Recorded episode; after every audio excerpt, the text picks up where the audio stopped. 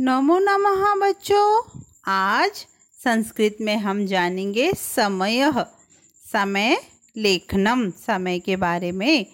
तो एक बजना, एक बजे को हम संस्कृत में बोलेंगे एक वादनम, दो द्विवादनम, तीन त्रयवादनम, चार चतुर्वादनम, पाँच पंचवादनम छः षड्वादनम सात, सप्तवादनम।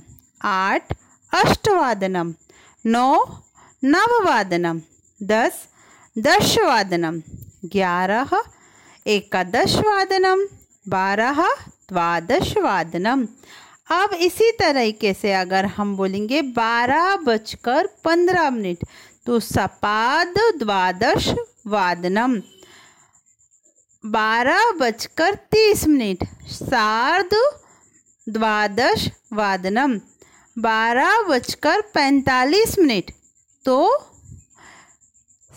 पादोन एक वादनम। इस तरह से हम संख्या ज्ञान, समय ज्ञान संस्कृत में समझ सकते हैं। धन्यवाद, बच्चों।